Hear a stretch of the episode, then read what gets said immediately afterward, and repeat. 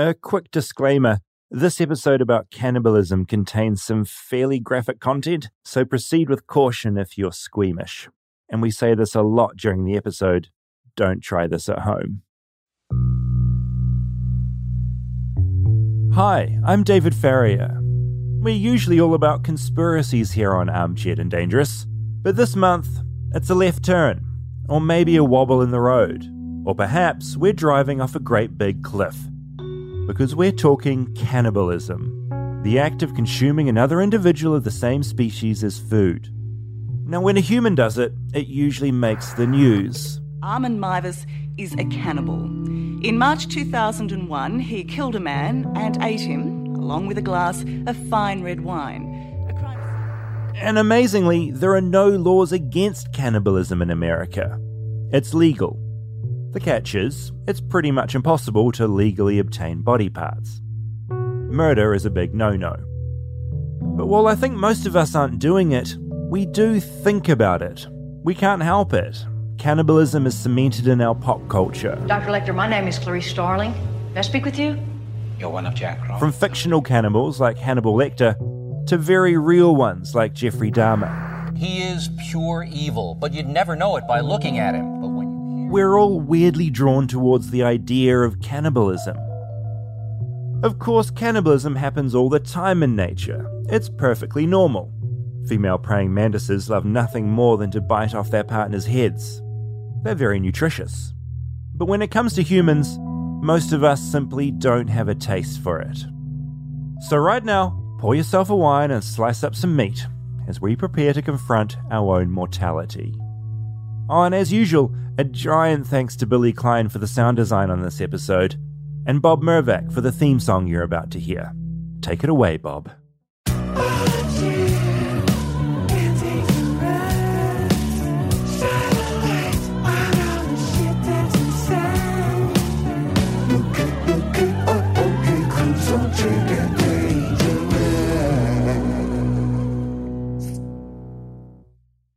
Oh boy. We don't boy, deserve do we you. you. We don't deserve you.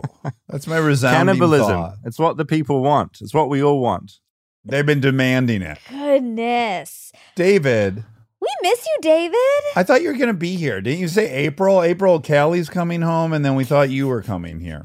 Yeah, I'm leaving New Zealand on April 17th for the land of the United States of America. I'm very excited. Okay. So, of course, I invited you to live with us, and then you have since taken us up on that offer, at least on the weekends, you said.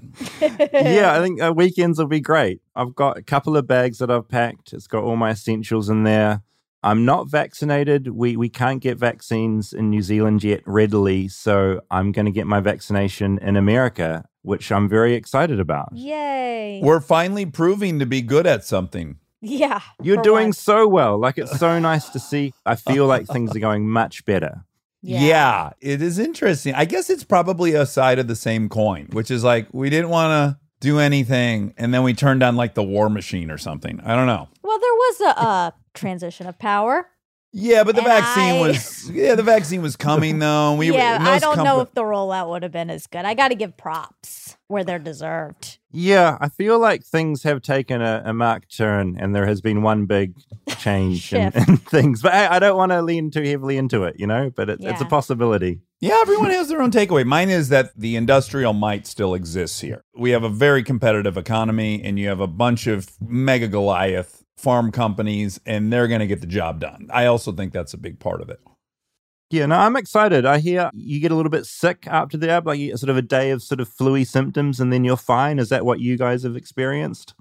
It's been 50 50 in our friendship circle. Yeah, I have had the first vaccine. Dax is getting the first vaccine tomorrow, but we have a few people who have got their second shot. And yeah, some people have been totally fine, and some have had the whole flu situation. But yeah, just for like the night.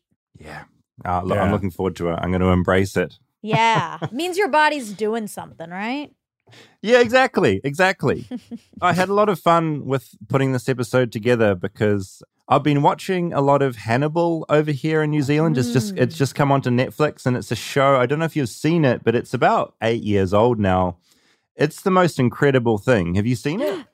Haven't seen it based on the Silence of the Lambs character, right? Hannibal Lecter. Isn't it a prequel? Yeah, it sort of in- incorporates a lot of the story that have been that's been told in the films, but it, it's done in like a very heavily stylized way. The cannibal scenes are more like chef's table or something. It's like the most beautiful imagery. All the actors are like beautiful and amazing, and it's all done in like this dreamy way. So it's incredibly like graphic and full on, but it's also because it's shot so beautifully, you kind of just go along on the ride. And I, I'm blown away by what that show got away with because, you know, I'm watching it here in New Zealand on Netflix, which makes sense. But the idea of the show being on free to air TV with commercial breaks, Yeah. it's pretty intense. But yeah, while I've been researching this episode, Hannibal has been like the perfect companion for that. At any point, was it shot so beautifully that you were like, yeah, I would try that? Some of the cooking scenes when Hannibal was cooking up some ribs, some human ribs, I was like, that looks really, really good. Of course, the problem being um, to get those human ribs, that is problematic. And that's Yeah. where the issue comes in. But that, I mean, I think that's part of what makes cannibalism so interesting is like the taboo around it and why are we so horrified about the idea of eating people obviously some people aren't as horrified but i guess to balance out the episode i've talked to two people. I've talked to bill who's written like one of my favorite books. He's a biologist. He's incredibly smart. And bill Schutt has written this book called cannibalism on animal cannibalism and also cases of human cannibalism. And he's like very sane and very together and very grounded. And so we're going to hear from him. It's an objective look at it, I would imagine. yeah, he's got a sense of humor about it, but he started by studying vampire bats. He's kind of drawn to like the darker side of biology. And so this book was like a logical thing for him to write. But to balance out his very objective view, I tracked down a real cannibal, Nico Claux, in France. And he ate some people. No. And Okay. so Great. yeah, so he's less objective. Um, Okay, So we're going to go objective, Oh and then we're God. going to go into that territory. Sure, sure. Wait, real quick. So in France, it's allowed. Well, you said in America it's not illegal, but the mm. murder part is. Yeah, yeah. In France, he went to prison and served time for murder, which was unrelated to the cannibalism. Oh the cannibalism he partook in, it was on shaky ground, but Mm. he didn't go to prison for that, which is kind of Oh my fascinating. god, David, do you think that maybe like because you talk to him, he's gonna like have an Fetishize eating infatuation you. with you, yeah, and then he might fillet you? it was an unusual conversation, and like he's, I mean, we'll get to him and you'll see. I'm curious what you make of him, but like he's quite likable, and I found myself laughing along with him a few times. Oh my goodness, That's kind of your but then I had to sort of remember, like, oh my god, this is real, you know? wow. Well, you bring up an interesting point right out of the gates, which is I've never spoken to a cannibal that I knew about, but if I were engaged in a conversation, that you would have to consider, like, hmm, do I look delicious to him? You're like you're always evaluating whether someone's attracted to you or not, but you're not ever imagining whether or not they're getting very hungry looking at you. Yeah, the the thing with Nico is he does tours of the catacombs. Ah, And so you do have the potential to sort of be alone with him in those situations. And if I think I was in that situation, I would be wondering, you know, I wouldn't Yeah. be at ease. and a mix of maybe offended he wasn't hungry to eat me. Like I don't want him to eat me, and also I would feel rejected if he didn't want to eat me. Yeah, I, I feel like that about incredibly religious people that don't want to convert me to their religion. You know, Sure. like, I don't Uh-huh. mind it if people hound me because at least that means they care about me, you know? Oh, I, I have a good friend. I might have told you this already, but I, I have a good friend that was on a train ride with one of the NXIVM people for four hours, a fellow actor. And they did not try to get him to come to the camp. And now, in retrospect, he felt very offended by that, which I loved. Like, why wasn't I worthy of inviting into this circle? But can we parse out a couple things because I don't want it to get confusing. So, on one hand, we have murder. That's its own beast we're all familiar with. But you could lay out like a moral thought experiment where you've hit a guy with your car, not unlike hitting a deer. Generally, in Michigan, when you hit a, a deer with your car, you go ahead, strap it to your hood, hopefully make a meal out of it because it would be a waste otherwise. So you hit a human being. Uh, they have no living relatives. It's said in their will throw my body in the canal, eat me. I don't give a shit what happens. Let's assume that's where we're at. And and I'll add then you're going to turn yourself in for hitting him. This is what happened. This gentleman, he wanted to commit suicide and he jumped in front of your car. So there's not going to be any legal ramifications. This was a suicide. And in his will, he said, you know what? Shoot me out of a cannon, drag me behind a truck, eat me. I don't care. yeah. Role play with my corpse. I don't care. So that's, let's just evaluate it from that position first. Yeah, I, I, think it's a really reasonable question, and it reminds me of that case of that German cannibal who found it's a, it's a bit different, but he found a willing victim back in 2000. I think it was like 2001 online on a message board. He found someone that wanted to be eaten. That was their wish. That was what they wanted. And so there was a cannibal. He met someone who wanted to be eaten. It was like a match made in heaven. But his missing piece missing piece. The trouble with that was the cannibal did have to kill the willing participant, so that was murder. What you're talking about is something very different, where someone has died in, a, in another way but offered their body up. And I think that would come down to like defiling a corpse, probably. That would mm-hmm. be the mm-hmm. issue that would come in. Well, I guess what I'm trying to suggest here is that other than the gut feeling of that's wrong, I really can't mount an argument in that scenario I pointed out, where I guess who gives a shit? Well, I don't, you know, I don't know who the victim is. I don't know what the moral argument against it would be. Do you have one, Monica, that you would mount right now? Um, that you would dance with? Well, that's why I was saying if you hit someone with your car, but then you found out like, oh, he was fine with it. Yeah. But you'd still need to like tell authorities that you did it. Yeah. But could you eat them first? Well, let's assume you contacted the authorities. They're like, hey, don't even worry about it. This guy had a suicide note on his chest. He wanted to get hit by you. And in the note, it says, please consume me or throw me off a tall building or push me through broken glass. It doesn't matter what you do with my body, I'm up for it. That's where we're at. Is there a moral objection you have with eating that person or just a gut gross out feeling? Yeah, I wouldn't have a personal moral objection to that. I think the big question of is like what society would say about you in that situation and what all your friends and family and the rest of the world would think if that was placed in the open. I'd probably call you a foodie. call me a foodie. but this was like this was one of the questions and maybe this is a good time to hear from Bill, the biologist, because we were sort of talking about why here in the West we're frowning upon cannibalism so much mm. when that is not necessarily the case with everyone else. Like, this is what he had to say about that. Culture is king. It depends on where you are. If you're a member of the Wari in South America or, or the Fore in New Guinea, then you're raised to think that when your loved ones die, that you consume them. And this has led to some serious health problems. But when the anthropologists first got into South America and they met up with the Wari and they went, wait, what? You eat your dead? And the Wari basically, you know, of course, this is not quotes, but the Wari were like, what do you do with your dead? And the anthropologists like, well, we bury them. And they're like, what are you out of your mind? How could you put your loved ones in the ground with the worms? Why wouldn't you incorporate them into yourself? So it depends on where you are. And, and that's a major difference between animals and humans is that we get to choose what is right and what is wrong. So, yeah, I think we just happen to live, all of us, in a society that says that is a terrible thing. And I think it's something that started with the Greeks, who made a big point of saying, no, cannibalism is terrible. We do not do this. And that way of thinking has made it through to where we are now, sort of frowning upon people and cultures that may have at some point or still do consume people. Well, I, I'm glad he brought this up because when I knew this was the topic, all I really know about cannibalism I could list on four fingers, right? Like I know the Donner Party, I know that that Andes uh, plane crash situation, and then in anthropology, I learned all about yeah the people in Papua New Guinea. I learned it through the same lens he just depicted, which is like that makes sense. You want to like infuse your ancestors into you I can look at it that way. Just as, and it really quick. This is neither here nor there, but it does remind me of an anthropology teacher I had who was in. Uh, I want to say sub-Saharan Africa doing field work, and and one of the women who she'd become friends with is she said to the anthropologist, "Wow, now that I've met you, I really like you, and you seem so nice. I'm having a hard time understanding how your people can abuse children the way you do."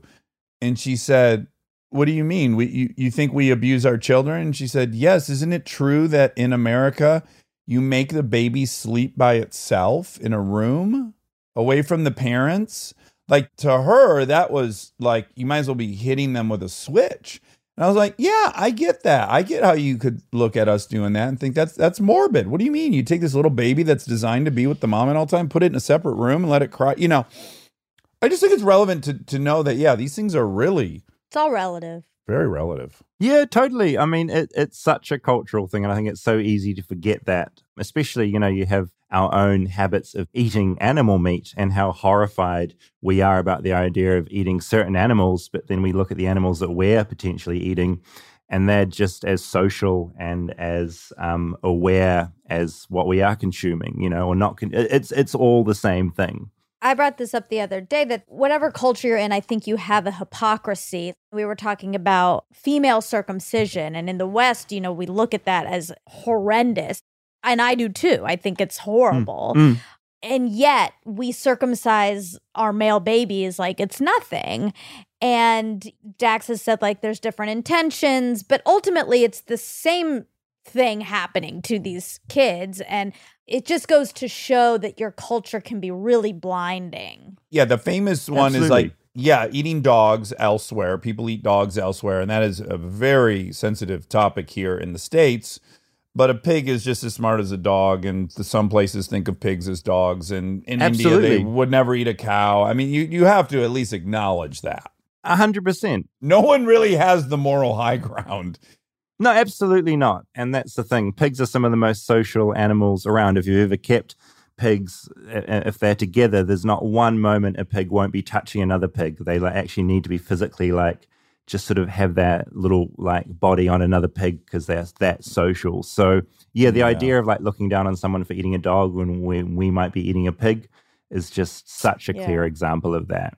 Yeah, But another another thing Bill raised that I thought was really fascinating, and I hadn't really thought about this, is one case where human cannibalism we don't even sort of blink an eye is the idea of eating your placenta, for instance, which is Mm. something that some people do because of the nutritional supposed nutritional value of that. So Bill actually went to Texas and met up with a woman whose husband and them run this business where they basically will cook a placenta in a way that is the most palatable way, or they might put it in a pill, or they might do something else with the placenta. But this this lady in Texas was talking to Bill while he was researching his book, and she was like, "Hey, like we've got some of my daughter's placenta in the freezer. You know, you're writing a book about cannibalism. Come and experience what Have we do." some? So She offered her daughter's placenta for lunch. yeah, well, dinner. supper. It's not a good midday meal. So no, this is Bill talking about the experience of going and having someone else's placenta cooked for him. It was completely unexpected. The whole thing was surreal. I write fiction as well, and if I had sat there and wrote this thing, I don't think I could have done a better job of putting together a bunch of really interesting characters. I mean, these people were real sweethearts. I grew up, I was a JFK assassination buff, and I'd never been to Dallas before. So I went down to Dealey Plaza, and, and then there was a massive windstorm that had come in. It was just no power anywhere. And then to go into this place, and then, uh, you know, here's this guy in a chef's hat and apron talking about running to go out to Walmart to pick up onions and baby wipes to put down so that, you know, his wife could carve up this placenta. And he cooked it He's like, you know, how do you want it? We could make it in a taco or I could have it osso buco. I'm like, osso buco style is great. So I go into this liquor store in Plano, Texas, and tried to find the most Texas looking person I could find and told them I had a unique pairing for the evening. And they, they basically ran away from me. I mean, this is the last vestiges of medicinal cannibalism, which is another topic that was incredibly fascinating. This is about what's left of it. And it's that if you consume the placenta after you give birth, that somehow you will rebalance some of the hormones that are lost when you lose your placenta. And so there is this thought that it cures the baby blues, for example. Now, the person that I work with basically came out and admitted that this was the placebo effect, which is very powerful. So, I mean, that's kind of the last socially acceptable thing in the West that we can do to sort of experience cannibalism, really, is eating a placenta. I mean, what do you make of that? Well, it's very popular here in Los Angeles. And the argument I had heard, which carries some merit to me, was every single animal eats its placenta. We're the only animal, according to the people who told me this, that the mom doesn't eat the placenta afterwards. So I was like, oh, well, that is curious if every single animal does this, but we don't. I could see some why that got everyone's excitement going. Did he eat that woman's placenta? That woman's daughter's placenta, I understand, which was he had permission and he was writing a book. So it's not like this woman is just randomly feeding her daughter's placenta to different men that turn up at the house. It was like he uh-huh. wanted to she wanted to demonstrate, you know, how Yeah, of course. she would work with placentas. I feel like that would not have the same effect if he ate it. Because, yeah, isn't the point to replan your body? Like, if you just took someone else's placenta, I feel like that would make you ill. I mean, what Bill, the biologist, said was that it's all placebo. Like, it, there's zero science that it does anything to help you besides making you like feel better. So I think whether you're eating someone else's or your own, I think it's all the same. It's all kind of useless. I mean, I can't really put myself in a w- woman's shoes at all, but I, I think the idea of eating my own placenta would be much more palatable than to eating someone else's. Yes. Interesting. What about we wouldn't consider breast milk at all some extension of that? No, no. Mm. Yeah, that sort of feels like it differs because it's something that's created via evolution specifically for that thing to feed a child. You know, it's got no other use. But I think most husbands have had a drink off that Mm, mm, mm. because why not? Yeah, no, I yeah, I never. But I guess that's haven't, different. But uh, yeah, Yet, it's something I can look forward to one day. Yet, I'm thinking of Bill listening to this, and he'd probably be horrified that I've picked the most titillating bits of Ah. our conversation to talk about. He was sort of horrified when I raised the idea of interviewing a real cannibal. He's like, that is Mm. kind of like trash fire territory. And I absolutely understand what he's saying. But for Bill's sanity, I, I want to hear him talking about cannibalism in the animal kingdom because that's what he's primarily interested in you know because pretty much every animal partakes in cannibalism and these were three examples of cannibalism that he like really like really blew his mind when he was writing this book and keep in mind he's an expert on this stuff so these stories even surprised him Mm. Mm. I guess the thing that was the most surprising was how widespread it was. When you think about animal cannibalism, even if you're not a scientist, you think about praying mantises or black widow spiders. And it was just so far beyond that in just about every group of animals that you could think of. So, for example, once you get into fish, all fish eat other eggs or they eat young of their own. And that's a type of indiscriminate cannibalism. If you lay 5,000 eggs or even more, and you, you've got these little fish swimming around, you're not looking at them going, oh, there's Jerry, and oh, no, it's Sally. You know, you're eating them, they're like raisins. It's a really easy way to get a meal. If you're a lion, you take over a pride and, and there's a female with a cub, you eat that cub so that you get to mate with her and pass your genes on. You know, and it goes on and on. Sand tiger sharks, they have in utero cannibalism. So they have eggs that are laid internally and they develop at different times. So there are two oviducts that a set of eggs develop in.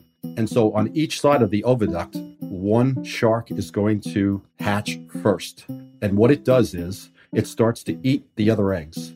And when they hatch, it eats the other sharks. And so at the end, sharks are born. They are already know how to hunt. And so you have this sibling cannibalism. That to me was that was wild, especially since the sharks live off the coast of New York, where I live. if sharks couldn't be more terrifying right I knew that thing about the the male lions. I've sadly witnessed that in nature shows. Yeah, and the explanation was that they won't go into estrus while they have young, so they gotta speed that up. I think gorillas too will will do that. Oof. Oof. I do just love that idea of sharks already being horrific killers from inside the womb. Like that sort of blows my mind. Yeah. born to be bad. I mean, literally born to be bad. There's another thing I was told in an anthropology class, which has always clouded my opinion of cannibalism. They were talking about bushmeat and how bushmeat is a regular trade in parts of Africa. And this What's that mean? Bushmeat is generally like they're poaching. So they're killing primates in the forest or in the jungle, and then they're selling it in the markets. Okay. And there's some originally belief that perhaps that's how we got AIDS, which is SIV, which certain primates had, uh, became HIV when we ate it. Mm. I don't know that that's turned out to be the case, but that was one of the theories was the bushmeat theory that it had jumped through that process. But at any rate, this primatologist was telling me that in general, primates are terrible to eat. They taste like rubber bands, apparently, because we're so tendony as opposed to other animals that just have these four legs and then all the meats on top of it moving the legs. We are all primates are so tendony because we're we're designed to brachiate and swing through the forest. And I've just always imagined I guess ever since then I've thought we we taste like rubber bands, which I would never want to eat. No, and it reminds me that that story I was talking about earlier about that German cannibal who found a willing participant. Part of what made that story so fascinating is they'd planned this out online. Like they'd planned to like, okay, you're going to come around to my house, you're going to take a bunch of sleeping pills and get kind of out of it, and we're going to cook your penis. And that's what they did. Like they began by cutting off his penis and frying it up. And I think Oh probably God. thanks to shows like Hannibal and pop culture, you kind of think that, oh, it's going to be this like tender, delicious bit of rib or this like wonderful penis that's going to be like Yeah. mushy in my mouth or something. Sure. You talk to the surviving member of that pair, and it was all a disaster. Like it all, like Uh-oh. the penis was like tough and disgusting. Like the other bits of meat were awful Uh-huh. and like humans just like aren't the dream they imagined you know this Yeah. fantasy he'd had for 40 years to eat someone it was a fucking disaster the whole Ugh. thing so i always found that kind of amusing That is so interesting. The difference between someone who's interested in trying it because there's like an allure to its um forbiddenness. yeah, exactly, to it being so forbidden versus a cannibal who keeps going back, who keeps doing this because they can't like the taste, right? So what is the draw to continue to do that? We will get to that. And another thing that bill the biologist actually talked to me about was this idea there's always that role play that people have of you know if you're in an accident and you're all you know starving on a cliff top would you eat the other person? And he said that's just a stupid conversation to have because no one knows until you're in that starvation situation what you're going to do. Like it's just impossible. And he said it's just so incredible when the body starts to eat itself it's so incredible like what you will be pushed to do and I think that's an entirely different scenario of cannibalism as well in a survival situation to what it would be in a I want to eat this person because it's like edgy and forbidden and I want to do that awful thing. And thing. I want to be a naughty boy. Yeah, exactly. Which I think, look, I think probably Nico, the man I spoke to, I think that's what it was for him. But the first thing we talked about were kind of the origins of where, because I wanted to know, like, where these feelings come from. Because I've got no, like, for the record, I've got no urge or want to eat anyone, but I want to know, like, where his came from. And this is what he said to that. I had always been uh, fascinated by graveyards and horror movies, vampire tales. And uh, when I was uh, 12, I was at my uh, uncle's place and uh, I saw a magazine. It was a French photo magazine. I would uh, look through the pages. In that magazine, there was uh, an insert, six pages, showing a man called Issei Sagawa. Uh, he was a student at the Sorbonne University in Paris, and he had uh, killed and dissected and uh, eaten a Dutch student in Paris. So uh, a morgue employee had uh, taken photographs of the victim, and uh, as a young kid, I um was very, very fascinated by that magazine. A couple of years before that, uh, my grandfather uh, had died uh, under very uh, difficult circumstances after we played a, a badminton game. He just fell down and he had a stroke. And one side of the family accused me, more or less, of being the culprit. So we went to the wake, and it was the first time that I actually saw a dead person in a casket. And that was the first time that I was actually in a place where I was confronted to physical death. So there was a, a weird cocktail that took place there. Maybe it was uh, the genesis of it all. So that's where things started ticking over in his mind. I mean, in saying that, I've seen relatives that have passed away when I was younger, and I it didn't kick off what he ended up doing. So I don't know. I wonder if the the trauma, the psychological mix of being blamed, it, it sounds like there was some psychological element that happened during that that maybe led to this. I think it hit him pretty hard, whatever happened. I mean, being blamed by your family for your grandfather's death is pretty heavy. But, you know, he also got into all this sort of stereotypical kind of like Satanist stuff that, you know, like heavy metal and all that stuff, like that in the 70s and 80s was meant to be like incredibly evil. So he started like f- sort of pushing himself into that kind of mold a little bit of being mm. like edgy. Yeah. And we're relying on his retelling of it. So, you know, I guess you're wondering was he really blamed for this passing of his grandfather? I'm just a little curious about that, or if in his mind he had been blamed for it. Also, is he saying that at that moment of looking at the uh, corpse in the coffin that he he wanted to eat some then, or just it started him on a path of macabre obsession? I think the latter. I just think like Okay. that magazine, seeing the images in the magazine, then seeing that actual body in front of him kind of sent him on the next part of his journey that we talked about, which was starting to work as a morgue attendant. Oh, boy. This is his take on that. Oh my goodness. Uh, I was 19 years old at the time. First, I wanted to be an embalmer because I, I thought that the art of embalming was fascinating. I had seen several videos, I, I had read a few books. And then I um, found out that uh, I had to study math, chemistry, and I was not good at them. There's no specific school in France for being a morgue attendant. You actually learn everything by working there. So I just sent a lot of resumes. And then uh, after month I got a, a reply and I started to work in a morgue. My first days in the morgue were quite chaotic. I had a lot of things to learn, and uh, they kind of want to make sure that you're you're right for that kind of job. So they they make you watch a lot of autopsies. They try to push you to the limits. First, I was just a spectator. Then I, I learned how to cut the cadavers open and how to stitch them. And I also learned a, a lot of things about psychology of grief because you have to deal with the families of the deceased. But I really liked it. I really liked the atmosphere. I really liked the fact that I was discovering a very, very unique job. And I also, of course, liked the fact that I was working with actual dead people and uh, participating to autopsies. It was a lifelong dream come true for me. This is so fascinating. Because, I mean, God, just everyone's so normal sounding. Yeah, always, yeah. always. And oh, man. Yeah, you want him to be like, and then I applied for a morgue position.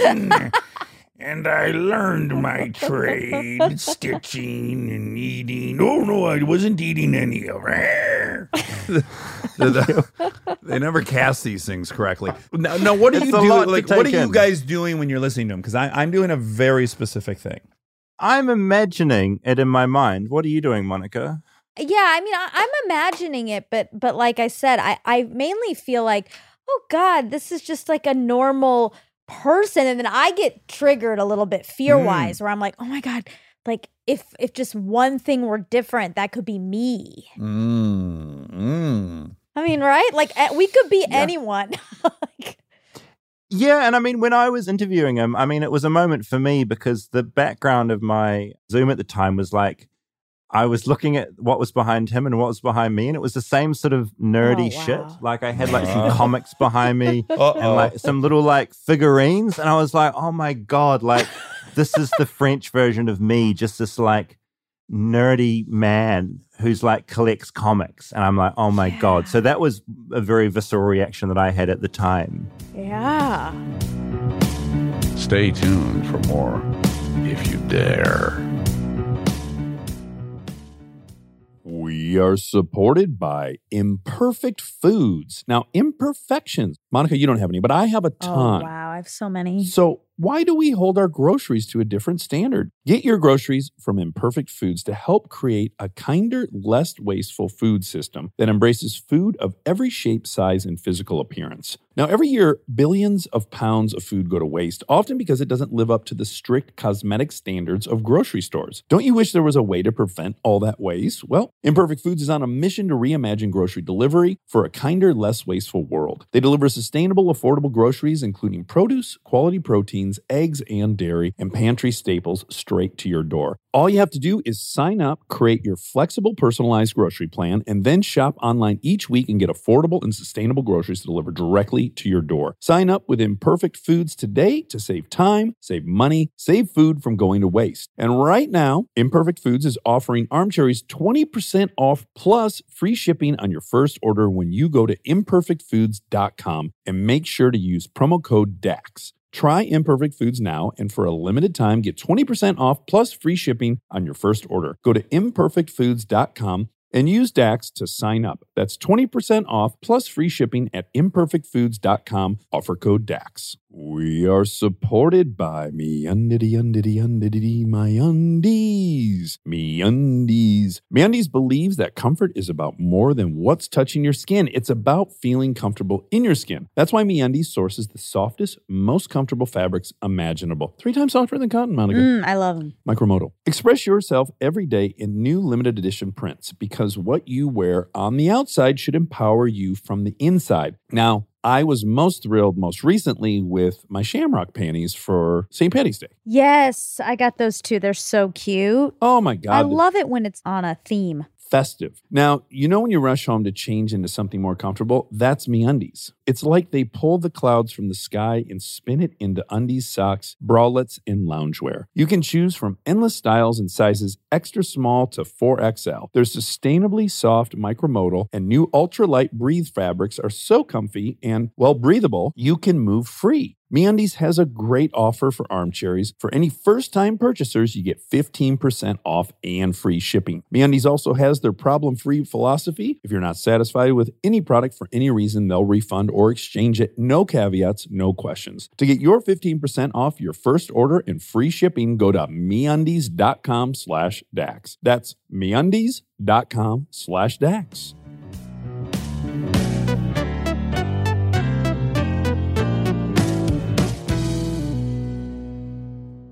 the whole time I'm listening, I'm, I guess, playing armchair psychologist. I'm trying to figure out why this confirms either his identity or does he feel like he doesn't like people and the only people he wants to be around are dead. I'm just like ratcheting mm. through any explanation for why this would be a pleasurable activity for him.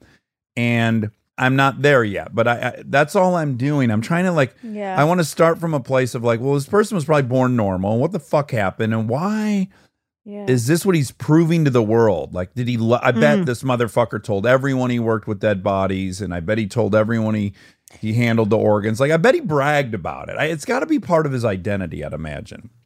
I feel like some of it might be control. Like I feel like that's what we're all trying to get and maybe he felt really out of control in his life. He was blamed for something he didn't do. And when you're working with dead people, you have all the leverage. I mean, it's all you. So maybe you feel really in control in that space. And it reminds me, I was in Milwaukee filming a segment for Dark Tourist about Jeffrey Dahmer, and we met with one of his trial attorneys, you know, who spent a lot of time with Dahmer, and it was it was like a control thing. And you know, Dahmer's Yeah. thing was that he would drill into people's skulls while they're still alive and like pour some hot water in Oh and would kind of like mush the brain up and sort of turn them into zombies to the point where at one point one of this is a story that will always stick with me you know Dahmer had like ducked out for some bread and some milk or something from the shop Oh. and one of his victims had kind of like in a zombie state he'd been drilled Bare in the naked brain, too, naked right? naked wandered out onto the street found a police officer No. Dahmer coming back from the shops, he had his groceries. He sort of saw his victim had wandered out and was talking to the police, which would be quite a stressful situation for Dahmer to be in, I imagine. Um, and Dahmer just walked up to this guy and he was just like, "Oh yeah, like we're you know we're lovers. We've had a tiff. He's he's a bit drunk." And just No. led him away from the cops. back to the apartment. And part of it, part of the problem, the other sort of awful thing about the whole Dahmer situation was that there was a lot of homophobia around, and that cop would have just seen a gay quarrel in front of him and just been like, "Get away from me! This is awful." Mhm. And that man died. So, it, it- sorry, but rewinding, totally, Monica, like a control thing. I think, Yeah. like just wanting a body that isn't doing anything that you have full control over. Isn't Dahmer's origin story that he was raised by his grandmother and he was led to believe his mother was his sister? And then he found out about it. I mean, isn't that part of it? Yeah, part of it. And yeah, he had his upbringing was just incredibly rough. He started drinking at school really early and he got very obsessed with killing and looking and dissecting animals and that kind of thing first. Mm. So I think it does have a lot to do, obviously, with upbringing. I mean, the the other thing with Nico that was, was always running through my my mind is how much of a reliable narrator he is, because obviously he's talking to us about this. He's putting Mhm. himself out there, and part of that will be for attention. I have no doubt. I mean, he's very open about this. The thing that I'm not getting into with him is he has murdered someone. Like he's not a good human back then, and um, all people can change. And he says he has changed, but Yeah, if you're looking for a babysitter in Paris, even if you can get over the cannibalism, probably not. Not your best option. it's a lot and I, and you know all this sort of came out post trial for the murder you know and he, he told me that he, he had at one point seven psychologists kind of working with him to try and figure out what was going on in his brain and sort of none of them could crack exactly what was going on he said he was never diagnosed as a psychopath Wow. he doesn't think he is he just thinks this was like a very driven thing that he wanted to do at the time Do we know any details about the murder? Was it like premeditated? Was it a thing of passion? yeah, it was premeditated while he was going through this incredibly sort of dark phase. He knew he wanted to kill somebody, and that's what he did. So it was a Mm. premeditated. I think he found them on a some sort of dating situation, arranged to go and meet them, and so it's awful. We're, we're not talking to someone who's like whimsically just sort of going about Yeah. his time in the morgue. Like, make no Mm. qualms about it. Like, Yeah. not a good time in this person's life, and he has killed someone. Mhm. Oof. But it is that thing. It's funny, like whenever you talk to someone who has even done this extreme stuff, like that's the thing. He's still likable and he's another human, and you can kind of like you sort of empathize in a way with not empathize, but you understand the situation he's currently in, and you kind of go along with it, right? Is he in prison right now? No, no, he's out. He served his time, and Okay. um, he's out, and he's um, rehabilitated, and he he takes all his sort of dark darkness out into his art now, and that's his way of expressing himself. What medium does he use? does a lot of painting. You know, some of it's pretty good, but the, obviously he's he's in the morgue now, and sort of we all know where this is going. That's the next part of his story that he told me. The first time I was left alone uh, in the morgue was during the weekends. We had no autopsies, so sometimes I would, uh, you know, stay with the, the dead person, uh, study the marbling on the skin, because I was fascinated by the, the colors that the, the skin would take. There's a lot of different palettes of colors that the dead skin is taking. You know, I was uh, in a really, really, really dark place back in those days. There was a lot of murder fantasies in me. I was constantly feeding myself with horror movies, death metal. Years before that, I had opened a few graves. I had gotten inside crypts, so I, I did not have this barrier in me, this moral barrier in me stopping me from doing those things. So for me, it was a kind of magical thing to do. When I had the occasion, this is when I uh, actually could take uh, small strips that I cut from the, the abdomen before stitching the incision. The first tries I did was to actually swallow the, the flesh raw. It was an impulse, yeah. So over time, when I, I realized that uh, I could actually bring little bits of flesh home, I cooked them several ways. It was not something that I would do on a regular basis because I would actually be left alone with the corpse only one time out of three. So yeah, it was sporadically. What would you cook with it? Like, what would you eat it with? I've tried several things, uh, condiments, spices, which I didn't like because I prefer the, the actual taste of the meat itself. I really like the, the act of chewing the meat. And I liked it when it was still rare, when there was still a bit of, of blood inside. The more I cooked it and the longer I cooked it, the less I liked it. What was the taste like? If you ever had steak tartare, horse meat, that's the closest I, I would compare it to.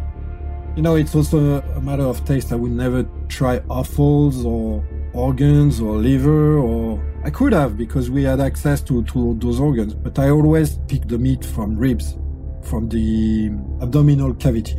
But I've read quite a lot on the subject and I've read that people during the great discoveries, Columbus, etc., sailors who had traveled the world and met several cannibal tribes, then they would say that, for example, in the uh, Pacific Islands, the flesh of the natives would taste much sweeter. And Europeans were the worst in terms of uh, how they tasted. Not surprised. Wow. Yeah, it's a Woo. lot. I think it's hearing him talk so casually about it is Yes. is interesting to me. Wow. And and kind of the fact that there's a little bit of snobbery. Like I wouldn't have an organ, but the meat. Oh man. Mm. Are you getting hungry? Yeah, I'm starving. I want to eat some of your abdominal meat. I was going to bring this up earlier when you said the idea of a penis. Maybe it's like on the surface, you're like, yeah, that could be good. It's like a hot dog, I guess. Ugh.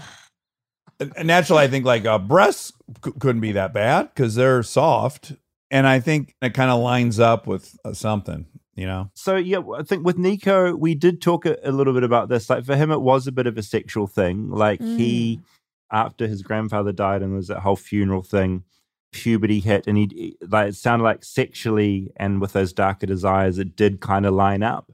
Mm. To be honest, I didn't really want to go too far down that particular rabbit hole because it was like a beautiful day outside, and I was just a bit, it mm-hmm. was a Yeah. bit much. You had your neighbor's cat on your lap, but also on the ladder of insanity, I hate to say this, but him having had sex with one of the corpse is lower than him taking pieces home and eating the corpse. Weirdly enough. wait, you think which one's more insane? Eating. Eating, yeah, yeah, yeah, Yeah. Like so, the fact that he he he went to DEF CON one makes me I I'm not I wouldn't be surprised if he's had intercourse with some of these corpses. Yeah, and we, your mind does jump there again. I d- benefit of the doubt. I didn't talk to him about that, but he was he was opening. I mean, just so casually said, I, I got into opening graves for a while. And I mean, he dropped that like it was just the most nothing. normal thing in the Oh world. my god. But here's where I think this is kind of what I was saying earlier is that like no one's excluded from their sense of identity. So I bet like he'd be embarrassed to say he had sex with the corpses, but he digs that he's eaten them. Like he thinks it's renegade of him to have eaten a human and liberated himself from the confines of society. But I bet if he had sex with a corpse, he wouldn't say that because that doesn't like that wouldn't be cool. That would just be perverted. Yeah, it's an it is definitely an image thing, and just him talking about being into heavy metal and Satan. It's like we all like know those kids at school, and like Mm, it, it's like that's fine, but it's like rebelling, and I guess like eating, like you know, cannibalism. It is like surely the ultimate form of rebelling, and I think probably because of pop culture, and I think you know probably without ideas and and shows like Hannibal kind of making it edgy and interesting, like yeah. a lot of this sort of these people probably wouldn't operate in this way because it's been made dangerous and made kind of sexy by Yeah. pop culture. So I, I'm not blaming pop culture on it, but I definitely think it doesn't operate. You know, they're not operating in a vacuum. This is one of the facts that I hate because I'm so pro art and pro media and pro everything. But I remember in an anthro class learning about how contagious suicides are. And there was an island in the uh, South Pacific, I can't remember which one, but they just had this epidemic of suicides. And it was always, they came in spells. When they made the newspaper, then there'd be three more, then they'd make the newspaper. And people did emulate that. Those people got attention and blah, blah, blah. So, I'm also wrestling with that the truth that people do emulate these things. Yeah. Or like we didn't have a shooting for I don't know uh, what felt like a while for here and then there's 3 in a row. Like and I I think they're instigated by each other. No, absolutely. And when it's, you know, when anything is kind of like normalized or seen in society to be like something that's happened, it, it does it. It certainly can trigger certain behaviors in people. Like we're a, we're a social people. Like we're looking at what other people are doing, and there's Mm. yeah, there's definitely triggers within that. Mm. Um, but you know, I've been watching a lot of Hannibal. I've just watched three seasons of Hannibal, and at no point have I sort of thought I would like to try this. It's purely like a vicarious kind of an exercise. Well, how about did you though desire something exotic? Like, oh, maybe I will try rattlesnake.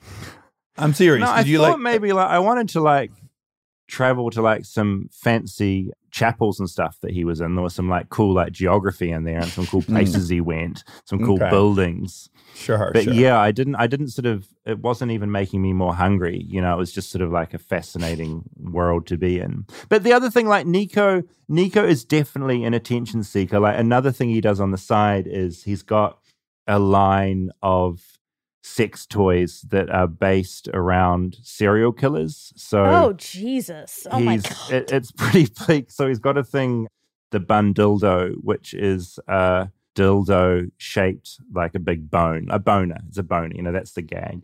But Oh. He sells serial killer esque sex toys. So he is like, Provocative. yeah, like he's he's out there doing this. Like he, it's not like it took a while for me to find him to talk to him, but it wasn't like the most difficult mission in the world to like get this guy to talk to me. He's very open about things. And, and I want to be dead clear in case, uh, lest anyone think I'm being uh, hypocritical right now. Like, I desire tons of attention. All, all three of us present are in deep desire of lots of attention. I, I'm not critical that he wants attention. I'm critical, but the means by which he's he's getting attention, I'm critical. So I just don't want anyone to think I'm not in on the fact that I I'm not dissimilar to him. I've just chosen a different route to getting the attention. I would, yeah, I'd argue like a very different route. Mhm. Um. You could argue opposite routes. Oh my goodness! trying to make people laugh and have a nice day, not eat anyone. Third on the list. Really quick, is this something that's in the past for him, or does he still uh, eat? Try to get legally sourced, ethically no, sourced. he's, he, he's done now. Mm. He pours all his time into his artwork. He gives guided tours of the catacombs, so you can take one of those. Probably wow, this when is fascinating. clears This up. person can be around other people. you may bump into him on your next trip to France. But that's the thing, like Monica, like would you, if you were in France and you're like, oh, that's that guest that we had on our show, and he's got a tour, and it's like there's no other guests booked this day. It's you Mm. and him. Never, never. Oh my God. There's a part of me that's like, oh my God, I can't. I'm scared for David. Oh yeah, this is very on brand for you. What if da- what if Dax was there? Like, what if it was you had like a friend there, Monica? No, How would I you feel don't then? want him ever seeing me. Like, I don't want him to even think, like, what if he. What if he starts feeling like, ooh, I want to eat her, and then even if he can't eat me, like, what if he eats someone else who reminds some him other of me? Some other poor Yes, Indian like, girl on a school trip to France? I just, I just rather not make contact. Wow. Yeah, I Can I won't. be- yeah, I yeah. won't. I won't CC you in together into any emails. Wait, you were just gonna say, "Can I be honest?" Well, That's yeah. always a good. Well, can I be honest? I, I really, and this maybe is maybe is unfair, though I think it's pretty safe to say. I don't really want to make contact with anyone who has murdered another human. I'd rather not. I mean, I'm fi- I love hearing human stories, and I, I like hearing the psychology behind a lot of stuff. But just for my personal self protection, I know that I would never want to come in contact. And this is, man, we're all so funny. So, of course, I'm dying to be around the guy. And for my own narrative and story about myself, it's like, I hope he tries to eat me. So, Oh uh, so my I, God. So I can like be the guy that he couldn't victimize and I'll teach him a lesson. I got, you know, I got a whole thing whipped up in my head of why I would want to meet him. This is how cuckoo our identities are. Or mine. I'll and own David, mine. you you want to meet him because you want to be the revealer of this human story. Yeah, I would. I would like to meet him. I mean, I originally came across him when we were doing some research for if we're going to do some more dark tourists or not. Because I was like, we found this guy that gives like, Oh you yeah. know, there was going to be the big twist. It's like he gives guided um, tours of the catacombs. that would be an amazing part of the story. Halfway through, you learn he's a cannibal, and like that was going to be the storyline. so I do like meeting because I'm just kind of I find my own personality so boring. I love meeting people who have just done the most outrageous things, and so I would like to meet him. And it sort of just, it endlessly fascinates me what humans can get up to and what we spend our time doing. I never want to do what they're doing, but I just like spending time with them. Stay tuned for more if you dare. We are supported by McDonald's. Now, this specific episode of Armchair Expert is brought to you by McDonald's world famous fries. There's just nothing like them on earth. There isn't. They're delicious. They're golden. They're crisp. They're little sensations, miracles. They are so satisfying. It's incredible. I get them in the drive through and then I smell the smell Mm. and I'm pounding them. In fact, this is a hack. I get two orders, one for the ride home, and then when I get there to eat my meal. Smart. Okay, now when I'm looking for a nice, lovely treat or fun little reward after a long day or week or month of work, it's time for some McDonald's fries. I always look at the container once I'm done and I make sure that I've eaten every single fry. You know how sometimes there's like a, a quarter of a oh, fry? yeah. I need that in my mouth. Then I mm-hmm. search through the bag. Oh, the bottom of the bag. yeah, because some have probably fallen out and I need every single fry. Well, if you're with me, you'll never get to that bottom of the bag because I'll be all over it from Ugh. the jump. Now, listen, if it's extra fries you're after, you can get medium fries for free on Free Fries Fridays at McDonald's when you spend a minimum of $1 on the McDonald's app. McDonald's, makers of the world's most craveable fries. Free Fries Friday offer valid through June 27th, 2021 at participating U.S. McDonald's. Valid one per day, excludes tax, McD app download and registration required. We are supported by Embark. I love Embark because I've been in a little bit of a debate with a family member about whether or not their dog is a corgi. oh, And so I have just purchased for this person an Embark kit. Embark's breed and health kit is the best way to help know your pup. It was developed by PhDs and veterinarians, and it provides the most accurate breed identification and genetic health results and can identify over 350 breeds, types, and varieties, and screen for over 200 genetic health conditions to help your vet provide the best medical care for your dog. we like this because we are very pro rescue. And often when you rescue, you don't know exactly No. what kind of dog they are. So this is really helpful. You can also learn your dog's breed mix because that gives you some insight into their behavior and to train them for a better quality of life. So, whether your dog is a mixed breed or a purebred, they're not immune to certain genetic health issues. So, the sooner you know, the sooner you can help find and reduce their pain. Learn your dog's inner secrets with Embark, the highest rated dog DNA test. Right now, Embark has an offer on their breed and health kit for armcherries. Go to embarkvet.com now to get free shipping and save $50 off your Embark breed and health kit with promo code DAX. Visit Embark, that's E M B A R K, vet.com and use promo code DAX to save $50 today.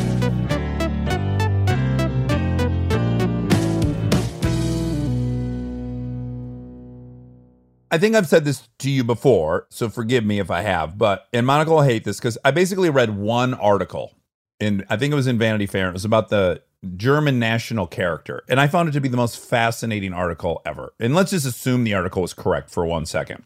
One of the things was their obsession with shit. They've got like so many words for shit, and there's so many great sayings they have that revolve around shit. I found mm, that really Mm-mm. interesting. And then um, the other thing was the they were saying what was really curious about the subprime mortgage crash was that so much of those bundled mortgages were owned by German banks, which is really weird because they're like the most fiscally responsible nation out there. And so the question was like, why why them of all people? In their opinion or takeaway from the German national character is that they're kind of attracted to the chaos because they're very buttoned up and engineering and their cities are perfectly clean and like they're really in control and that they're somehow drawn to the chaos that exists like in this Mm. crazy country and they kind of want to be involved in this silly subprime mortgage issue and so i'm wondering for you if like being a polite kind kiwi if you're like oh i, I gotta go i want to go witness this naughtiness Absolutely. And I, I've had the most quiet, unexciting life. Well, You're born on Christmas in Bethlehem. I mean, your story was written for you. I was born on Christmas in Bethlehem and like at the bottom of the world. But I felt like this spending time with Popeye, like Pablo Escobar's hitman. You know, Popeye had killed over 300 people. He was like Yeah. very open about it. But just spending time with someone like that, it's like It feels like it's not even real. And what's I find so disturbing and interesting about it is I'm getting on as well with him as I am with like a lot of people I've gotten on with that week because he's charismatic and just as a human, we're getting on. And it doesn't matter what someone's done, you can still have that connection. And that's just a very, that doesn't get severed, that doesn't go away. And I'd argue, like, Monica, if you met Popeye, you would probably have a laugh with him, but it's Oh, just, for it's sure such an odd thing to me.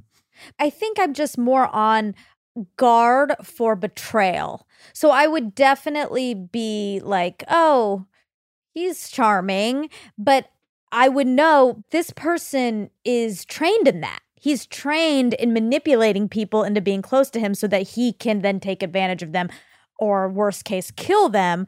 So I'm just going in knowing that. Okay, so I know enough about Monica to say this, and I know enough about myself to say this. So, yeah, Monica, you were on high alert growing up for betrayal. Yeah. I feel like I fit in, but do I fit in? Are they talking about me behind my back? Am I? Do I really not fit in? Right. So that's like a big part of your foundation. Sure. And then mine is, you know, I was a victim of a bunch of stepdads and a predator and all this stuff. So my my story is like I'm gonna conquer every predator or every person that wants to harm other people. So I'm wondering, and I don't know enough about you, David. Did you live with a secret and did you feel like you were presenting something to the world that you are now fascinated with other people that have a facet to themselves that is societally looked down upon, but then are carrying on this facade of fitting in and blending in?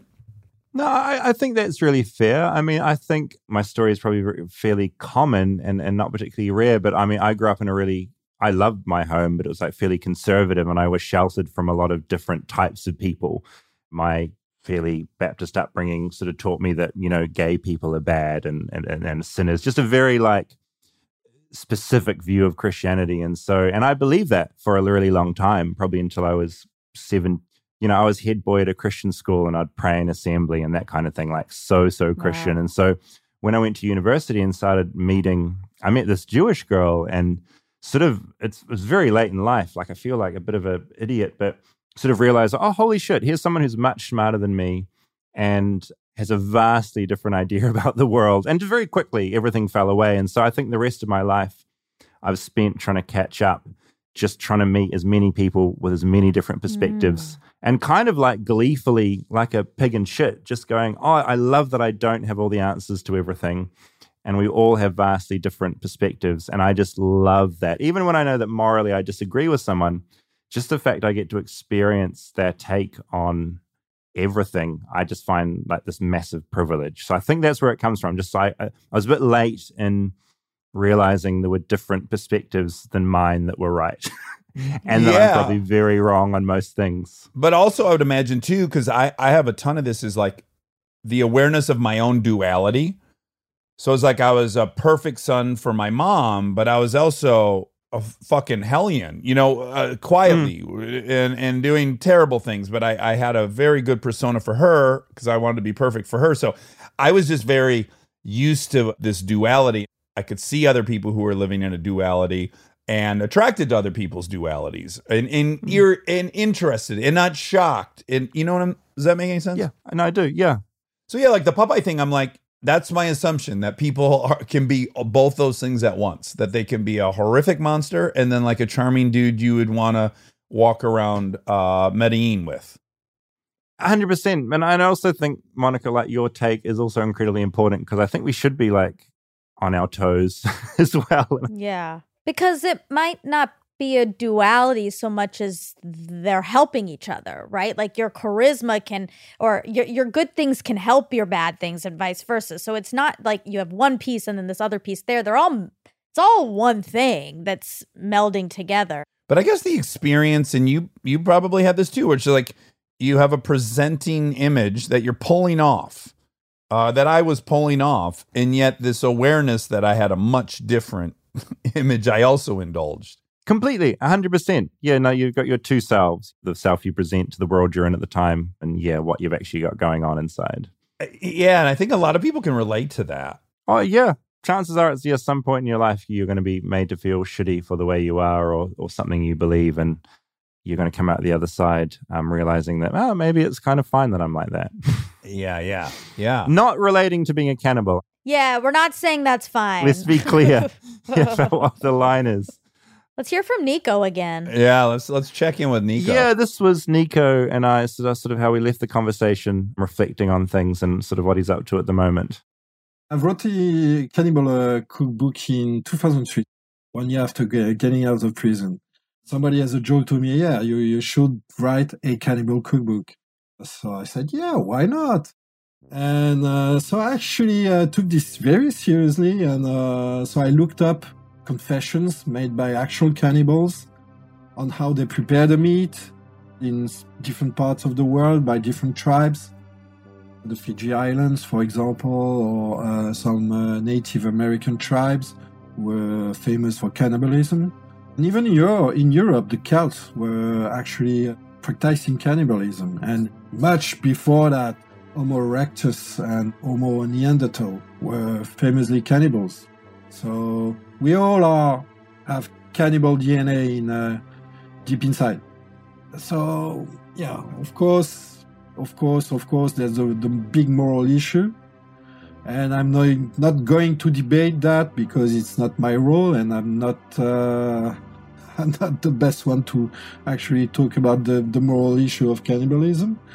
But uh, yeah, the Cannibal Cookbook was it was a funny book to write. It also gives actual advice on preparing the meat, etc. But of course, don't try this at home.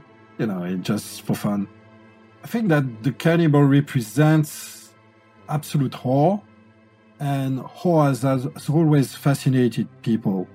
You know, we have a tendency to slow down when there is an accident on, on a highway, and true crime shows have never been as popular as uh, in 2020 and people love to be horrified. They don't like to admit it but horror is a natural form of entertainment. And reading about cannibals you know that it will never happen to you in your daily life. You know it's something that happens in countries very very far and it's also the horrifying reminder that we are part of a food chain and that we are meat. We are just bones, sinews, and sometimes cannibal stories, they remind us of that. Wow. I was not expecting that turn. He just dropped some major poetry on us at yeah, times. Yeah, and I kind of was like, I like him. There we go. You're having the the um. no, I. Who was the other killer all the women loved and they went to his trial? Not Dahmer, Bundy? but Bundy. You're getting you're succumbing to the Bundy effect. Well, no, that King was Kong beautiful Bundy. what he said at the end. It was, and they don't want we don't want to be reminded we're meat. True. I can introduce you guys over email. No, I can no, leave no. Yeah, no, he's no, reformed, Monica. I'll get back to you on that. Oh Let me my think on god! Of all the love connections I I had hoped would happen f- with Monica in this podcast, th- th- Uh, this was the last one, I guess. Booking tickets to France. Oh my god! But I was thinking that, but even before he said it, the reference to meat. You know, we, we've said it a billion times on this episode, and he keeps saying it, and and Bill was saying it. Biologist Bill. yeah, biologist Bill. I think it's really hard for us to think of ourselves as meat. We've separated it. We've separated animal meat and and then we are flesh. We are flesh, but they are meat. And hmm. it's just not true. We're all meat. And I was thinking like, am I going to be able to eat meat for a little bit after this? I kind of think I might hmm. need to take a little break. Oh wow! No, it's a lot, and we forget very quickly. Like we think we're above the animals somehow. You know that Yeah. we're we're this wonderful being, but no, we're just like meat and bone, like wandering around on like legs, like we're big, like a big flesh suit. Like that's all we are. We're mm. kind of like a kebab, Oh geez. right? Is that Yeah. it's a long, skinny, That's true. tall. Upright. Okay, so this hasn't made me want to eat a human, but the part Okay. I can relate to, and this is so embarrassing, but I'll just admit it. A part of my stupid identity is that I'm an iconoclast. I don't succumb to societal norms. I'm not afraid if there's not a moral dilemma to let something stand in the way. I would wear a French braid in high school, which was very unpopular for a boy in Michigan. I would, you know, like I define myself as being brave enough to go against the group. So in some weird way, like I can see myself if if it was the scenario we talked about, it's a suicide in front of your car. They've requested that the driver of the car eat them. Family signs up or whatever. No moral issue. I can see myself doing it just to prove to everyone that I was not afraid to be judged. You don't even like salmon. No, I don't want to eat. That's what I'm being very clear. I have no desire to eat a human flesh. I believe my realist anthro teacher. I- I don't like horse. I don't think he said it tastes like horse. My Right. assumption is I don't like horse, but but you know there is something I can admit that is attractive about just saying, "Oh, I don't care if all you think I'm wrong. I've decided it's not amoral, and it's your problem to feel uncomfortable." That's a slippery slope. well, again, I, I, my big caveat was that it's I've determined it's not amoral. But because you've determined Yeah, on your own barometer. doesn't mean. Mm, okay, look, sometimes there are reasons for societal norms. So, sometimes they're really wrong and really off base and really bad, but sometimes they are there for a reason. They are there to keep our morals in check. But I grew up in a time and a place where everything I did warranted someone calling me a fag or Yeah, a horrible. woman. Hmm.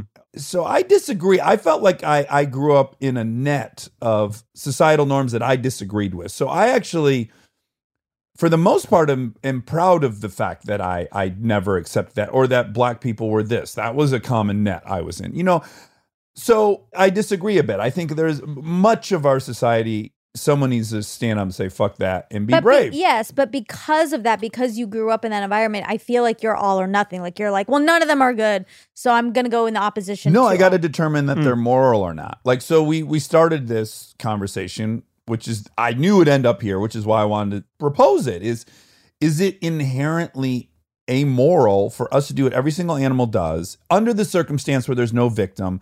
There's nothing amoral about eating human flesh. It, it just isn't. No, I, I agree. I agree as well.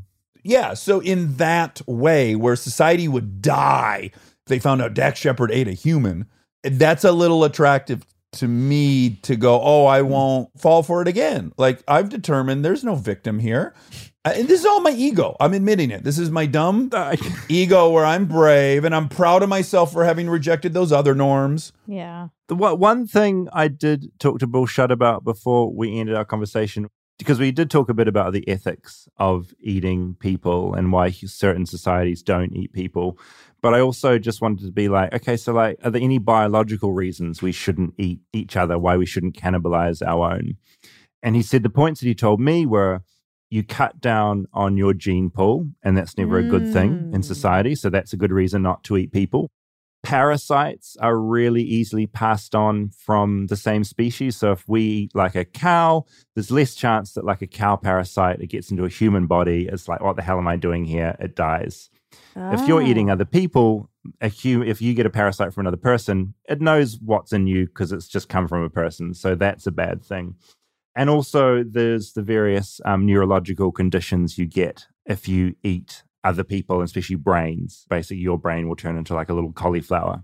So, as well as the ethical problems, there are also some really biological issues about eating your own that do make it problematic potentially. Well, I can clear up the first one easily. You just have to eat a family member. No, Okay, 'cause then you- that's 'cause you- incest. Then no, you're- but but you're not limiting the the the diversity of genetics. The gene pool. Yeah, because you've no, eaten that's fair. yourself. So that clears up number one. Mm. Okay, number one. I'm All right. curious about number three, though. How is this known? Have they studied people's brains who ate other human brains? This seems unknowable to me. Uh, yeah, no, in Papua New Guinea, the tribes there that ate each Oh. other, they found these prions in the brain would basically turn your brain into cauliflower. So, yeah, it was a real Oh. problem. The, by the by the way, the brain already looks like intestines, and now there's cauliflower. Oh my and- God, this oh my is God, so yeah. gross. Well, Wow. trigger one. Yeah, so they found they they studied some tribes that had practiced cannibalism for years and are now non-cannibalistic because they learned about why they were dying, and it's a horrible disease to get. Um, kuru, it's like you do not want this. Ooh. That's a big reason not to eat people because yeah, your brain will just turn to a big mushy blob. But could that be avoided? Well, that's a big deterrent. but it, could it be avoided by just skipping the brain? Yeah, you could. You could. If you ate a bit of rib or something, you'd probably avoid that. Yeah, cheek. That might be a good Is that too close to, to the Yeah, blood-brain I'd stay away. I'd stay away. I mean, yeah. Neck down. Oh my god. It's just something to keep in mind if you choose to go down that road. Yeah, which we do not condone. And again, yeah, we and even I mean, even Nico said, "Look, don't try this at home." Yeah. Like, even he's and if he's saying that, good God, you need to Yeah. listen. Well, okay. And then wrote a cookbook though. That that's a little Uh, yeah, it's a little bit on the nose. the most generous thing I could say is that's mixed messages. That to me, his fucking cannibal cookbook is to me the identical to OJ's if I had done it book. Well, he's admitting to have done it, but I think he he wanted the Cannibal Cookbook to be like in Spencer's, Kitschy. yeah, like in Urban Oh, Outfitters or wow. Spencer's, like a little Uh-huh. like funny Yeah. book, Yeah. For like a but yeah, also retirement. written, written by a real cannibal. I'd say if you're going to buy a book, Bill has a book coming out about the human heart called Pump. I think I'd probably Ooh. purchase that over the Cannibal Cookbook, to be honest. It's like I wish I'd known about him at school because he writes biology like it's a thriller or like the most Oh. amazing. So, so him writing a book about the heart, I think, will be incredible. Like his book about cannibalism was amazing. When you look at the world around you through a cannibalistic mindset, it is kind of fascinating. We should have him on as a proper Yeah, expert we as should. a thank you. He's got so many stories about so many bits of the human anatomy. It's great. And he's got, it's like, you know, he was excited to go to Dallas because of JFK. So, like, he's one of us. Yeah, Yeah. sure. Us guys. Yeah, he really is. Have you read The Emperor of All Maladies by chance? No, I've got it sitting there to read. I haven't read it. Similarly, it's like you can't believe you're reading such a beautifully written book about the history of cancer. It transports you, and you're like, wow, yeah, if this is how they taught biology, boy, everyone would have been interested. I know. And his whole thing, I mean, Bill lectures students, you know, it's part of his job. So his whole thing is just getting minds along on the ride. And he just does nothing worse than seeing a student drift off. So that's his philosophy he does with like anything he writes is like keeping you on board. Because I think so many amazing things are lost in science just because science writers can't transmit that to a, a slightly dumber brain. And so to be able to do that is such a mm-hmm. skill. Okay, now I just found the way to get out of problem two that he raised, which is if you cook the meat to temperature, you're not going to deal with parasites. They will not live. So, number one, eat your family members. We don't have a problem anymore. Number two, cook it to a proper temperature. There'll be no, No, I parasites. don't think you can eat Number it- three, don't eat brains. He was saying to eat it raw, it tastes better.